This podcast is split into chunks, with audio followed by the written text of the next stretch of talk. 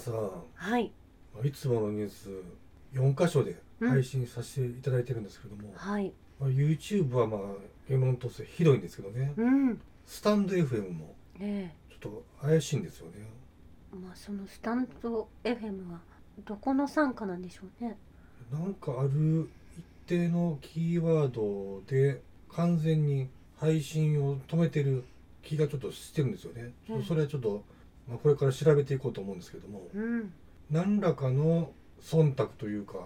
まあ、YouTube 同様傾いた思想やアジェンダをちょっとに担ってるインターフェースじゃないかなというふうにちょっと勘ぐり出してきてるんですよね。うんまあ、でもこれ来年もっと言論統制が厳しくなるみたいなんでねまあですが今のところポッドキャストはまあある意味公平な姿勢を保ってくれていますよね。うんウクライナのゼレンスキー大統領はクリスマスにビデオ演説をしていたんですけれども我々の祈りは悪が最後に敗北することとおっしゃられているんですけれども、えまあ自身のことをおっしゃられているのかどうかと疑いたくなるようなメッセージなんですよね。ロシアのドネツク州激戦地を制圧したと発表がなされたのは25日なんですけれども、えこれウクライナは否定をしているわけなんです。えはいまあ、ですがロシアのショイグ国防総省はプーチン大統領にウクライナ東部のドネツク州のマリンカを完全に制圧したと報告なされているんですよね。うんまあ、この解放されたマリンカの前景を見てみるとウクライナ軍はこの10年間マリンカの地を利用してドネツク人民共和国の首都をずっと砲撃してきたわけなんですよね。えまあ、アジトになっていたわけなんです。えうんまあ、そこを制圧できたということなんですよね。はい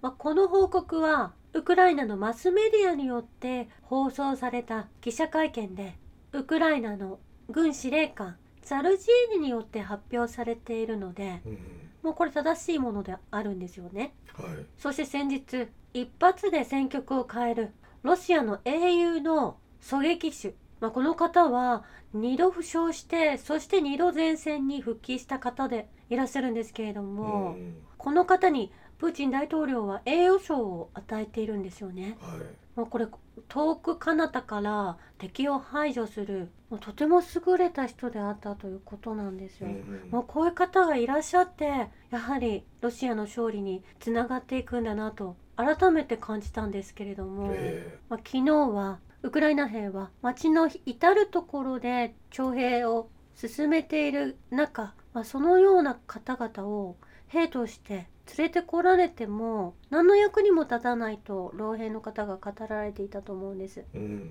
まあ技術を積んで、まあ、訓練を経て前線に向かっているロシアとウクライナでは雲泥の差がこの兵力にあるということがわかると思うんですよね。まあそのプーチンへの信頼とゼレンスキーへの信頼のその差じゃないですかね。ええそして数日前このマリンカを解放した兵士たちはその前線で、まあ、亡くなった方もロシア兵の中にいらっしゃったようなんですよね。うんまあ、最後にメッセージを建物のブロック一つのブロックにメッセージを残していらっしゃったのが、まあ、亡くなる前にこれメッセージを残されていたようなんですけれども、えまあ、そのブロックを外して彼の家族のもとに届けたというニュースが入ってきたんですよね。えはいまあ、戦死した彼の希望通り彼の親族に援助をお願いしますというようなメッセージが書かれていたようなんですけれども、うんそれが無事届けられ、まあ、ロシアからご家族は援助されることになったということなんですよね。はいそしてロシアの戦闘員は置き去りにされたウクライナの女性兵を救出したということなんです。うん。ドニエプル川左岸のクリニキ近郊での戦闘でロシア海兵隊と空挺部隊は衝突の際にウクライナ兵を撃破し戦場にウクライナ兵の死体と負傷者が散乱した。その中に女性の兵士が助けを求めているのを発見しえまあウクライナ兵士たちは彼女たちを支援することなく放置していたということなので、まあ、それに対しロシア軍は避難を実施させ医療支援を提供したということなんです。うん。仲間に見捨てられたウクライナ女性兵をロシア兵は避難させたとこのようなお話も上がってきているわけなんですよね。えもうここまで来るとですね本当にもうゼレンスキー氏は考え方を改めないといけない状況に追い込まれていると思うんですけれども。えいやもう習慣してた方がいいんじゃないですかね。そして1948年の8月。この8月に始まったナチスドイツの侵略からウクライナ左岸を解放するためにソ連軍の複合作戦が行われたんですよね。はい。ウクライナの人々をナチスドイツから救うためにこの80年前にうんここでもソ連軍が戦ったということをちゃんと歴史を知ってですねえこの歴史を知ることによって今誤った方向に進んでるっていうのは遅くないですからえうん。改悔い改めてほしいと思うんですよね。そうしてお話は変わりますけれどもイスラエルがシリアの郊外を空爆しイランの革命防衛軍の上級司令官を上級司令官を暗殺したというニュースが、まあ、昨日は日本のニュースでももう上がってきていたんですよね。え25日イスラエルのミサイル攻撃によりイスラム革命防衛隊の顧問が殺害され、まあ彼の名はザイードラジ・ムサビ氏とおっしゃられるんですけれどえも、うん。カセム・ソレイマニ司令官の側近盟友であったと言われているんですよね。えこれガザ戦争でもありますけれども、まあ、中東各地で戦争に巻き込もうとしているイスラエルがいるんですけれども、えうん。まあ、そのバックにはこのソレイマニ司令官の側近であった方を狙っていたということはこれバックにアメリカが確実に動いているということなんですよね。え。キリスト教福音派やシオニストでも、まあ、かなり過激な方の人たちが主張してきた。自分たちがハルマゲドンを起こして勝利し神の王国を築くというのが現実に起きている感じがしているんですよね。えうん。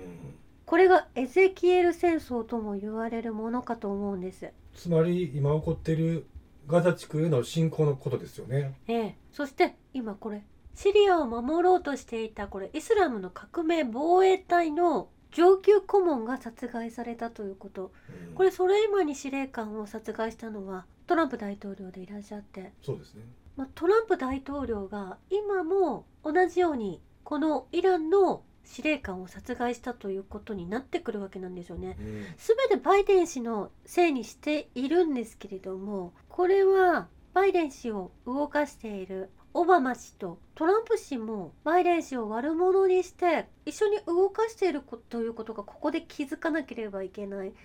事件だと思うんです。だからこのエゼキエル戦争の中心人物意思を持ってこの戦い要はイスラエルの地に救世主を召喚してユダヤ国家を作るっていう明確な目的を持っているのはバイデンよりもうんむしろドナルド・トランプだっていうことですよね。まあトランプ大統領は以前戦争を止めるためにイランのソレイマニ司令官を殺害したとおっしゃられているんですけれども、うんもうそれ自体は詭弁であり、まあ、戦争もしていないとおっしゃられている彼はこのウクライナ戦争もイスラエル戦争も全て操っているということが分かってくるんですよね。この人ワクチンからねこのウクライナにしてもそうだしシリアの件このイスラエルのことも全部言い訳ばっかりしてるやん。ええ、後からは何とでも言えるんですけれども、実際に、まあ、イランを破壊したいシリアを乗っ取り、まあ、そのニュースを隠してしまう米軍がシリアに基地を基地を置いてエネルギーを盗み出しているのも、まあ、アメリカ議会でもシリアから米軍を撤退させるのは反対派が多数でそれ議決で否定する方が多かったわけなんです。これがうん。アメリカであるということになるんですよね。だからそのポップコーン食べながらねうん。のんびりゆっくり家で映画でも見るように楽しんでくださいねってしてたらこんなことになってるやん。しかもアメリカが衰退する状況に、まあ、置かれていますしでパレスチナ人もどんどん追いやれてますしね。ええ何もいいことは起こってないそれはバイデン氏のせいだけでは全くないと思うんですよね。しかもそのゼレンスキーがトトランプさん話し合いをしましょうみたいな今だったらウクライナ停戦に向けて話し合いできますよって持ちかけられてんのに断ってるしねえおかしない？ええーバイデン氏はホワイトハウスにお住まいじゃないと言われるのであれば誰が大統領なんですかってそれはトランプ氏ですとおっしゃられる方もいると思うんですけれども、その軍事オペレーションで動いてんだったらなんでこんなひどいことになってんの？ええ止めることができるはずなんむしですよ、ね。ろ進めてるやろそしたら。まあ、ですのでバイデン氏を使って、まあ、このような方向に進んでいることを早くお気づきになってほしいと思うんですよね。うんそして先日トランプの娘婿であるクシュナー氏と娘のイバンカ氏がイスラエルを訪問したとお伝えしたんですけれども、ねまあ、このご夫婦はイスラエルを訪れ10月7日に起きた事件を全てハマスの悪行だとして糾弾しているんですよね。えイバンカさんはあまりの惨状に息が詰まって泣き出しそうになっていたそうだというふうに記事では書かれているんですけれどえも、うん。まあ、このようにこれトランプ氏を邪魔しているのがクシュナーさんだということでもなくトランプファミリーは福音派でありシオニストである、まあ、ご家族であるということなんですよね。でこのイバンカのご主人であるクシュナっていうのはロスチャイルドでありサンフェドリン、うん。そしてクシュナの Q っていうのはあの Q アノンの Q とも噂されてるんですよね。えバリバリのシシオニスト思考差別主義を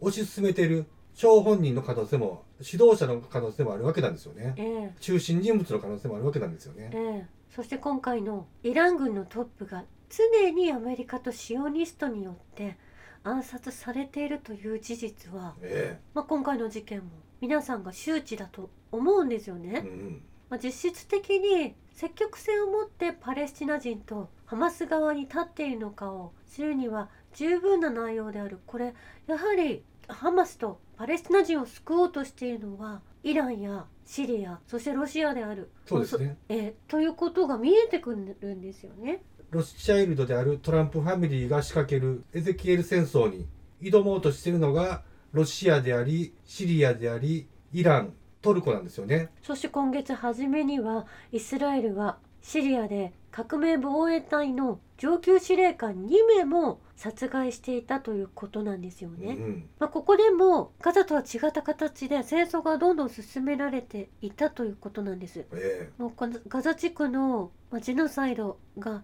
10月7日から激しさを増した中イスラエルはずっとレバノンやシリアを攻撃し続けていたわけなんですよえね。うん、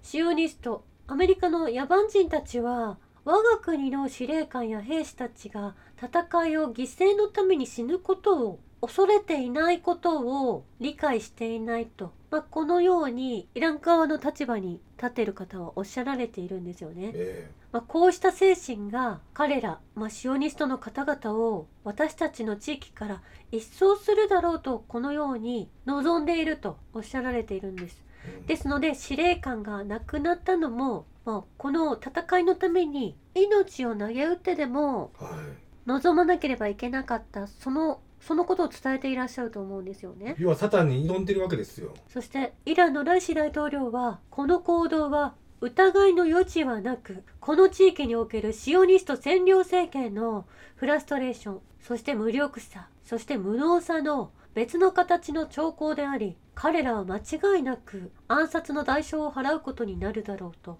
おっしゃられているんですよね。えそしてこのニュースは身元不明のイスラエル人男性が自動車で爆弾により暗殺されているんですよね。えうん。まあ、この事件の直近でこのような事故が暗殺がなされたということなんですけれどもイスラエル国防軍はメディアに対しいかなる詳細も公表しないように命じているようなんです。はい。おそらくこれはイスラエル国防軍かモサドの高官を殺害したこれイランが殺害したかもしれないとも言われているんですよね、うん。そしてトルコはイラクとシリアの PPK 施設テロリストですね。テロリストの施設29カ所を破壊したということなんです。え。ここ本当に戦争が始まっているわけなんですよね。えそうですね。まあ、この PKK の施設というのはアメリカ軍が支援しているわけなんです。うん。トルコ空軍はイラク北部とシリアでクルド労働党の拠点がある洞窟隠れ家石油施設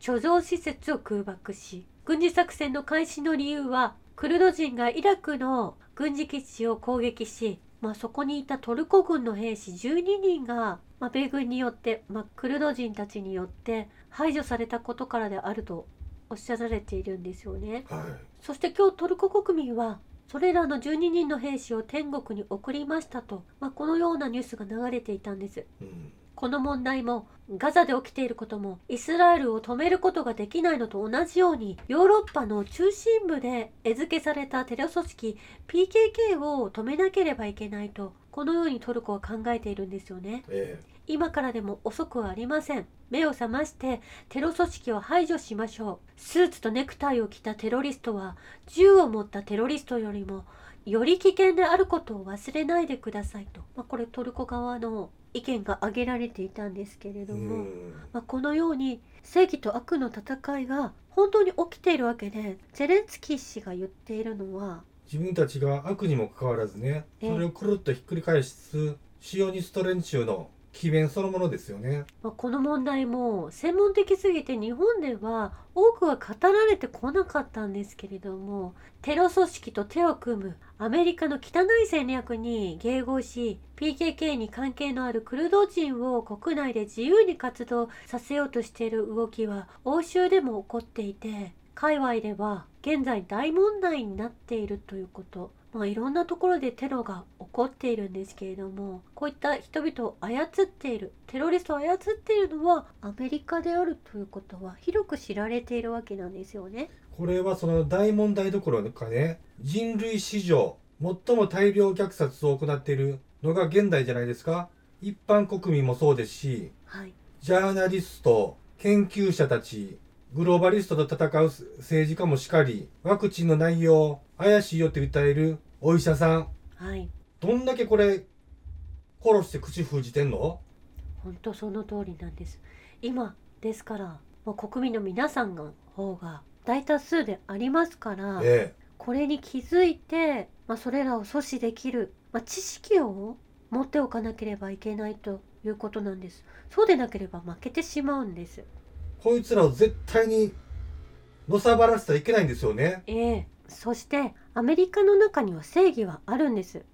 私たちが応援しているランドポールファミリーよりクリスマスのメッセージが、まあ、動画で届けられていたようなんですよね、え息子のランドポール氏は皆さんメリークリスマスとおっしゃられていたんですけれどもそしてお嫁さんは良い年をもう私がクリスマスカードで送るのと内容は同じなんですけれども、もう私も今年1年お世話になりましたとお伝えするわけですけれどもえはい。そして、まあ、過去に大統領選にも出馬したことのあるお父様ですね。うん。ロンポール氏。ロンポール氏のメッセージが